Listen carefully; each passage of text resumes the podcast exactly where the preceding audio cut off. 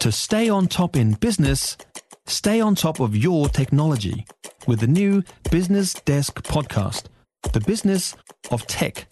Listen on iHeartRadio or wherever you get your podcasts. My daughter's in Queenstown with a friend and her family at the moment, as I said, and she's been Snapchatting me all these pictures of all the shop and cafe windows with all the staff wanted signs everywhere. And I haven't forgotten about the plight of Queenstown because we still hear regularly from many business owners down there still exasperated. And many of the visitors who return from there, of course, have tales to tell, and all the same tale, sadly, that it's a gut-wrenching time of heartbroken owner-operators struggling to get by with no staff.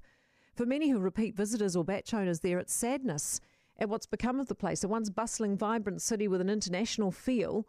Now it's the same old story all the time. Late check-ins because rooms aren't ready, the lack of housekeeping services, the lack of staff, the inexperience of the staff they do have, the shut shops, the closed cafes. I mean, none of this is new, of course, but the fact it's still going on is heartbreaking. It just hasn't been fixed.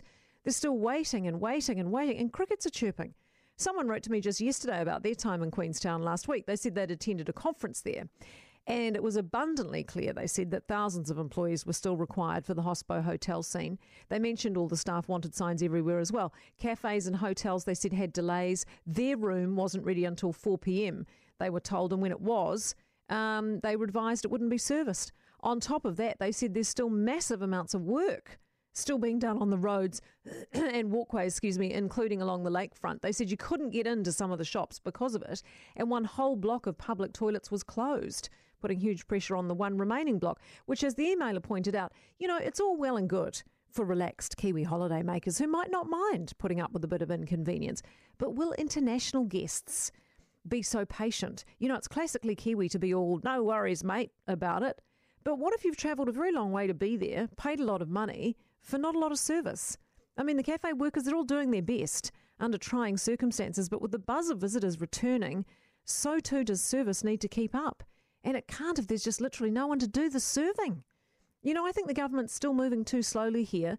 The immigration department seems unable to keep pace, despite hiring all those extra people to clear the backlogs at immigration. You know, we still have a backlog of thirty-six thousand international tourists waiting for their visitor visas.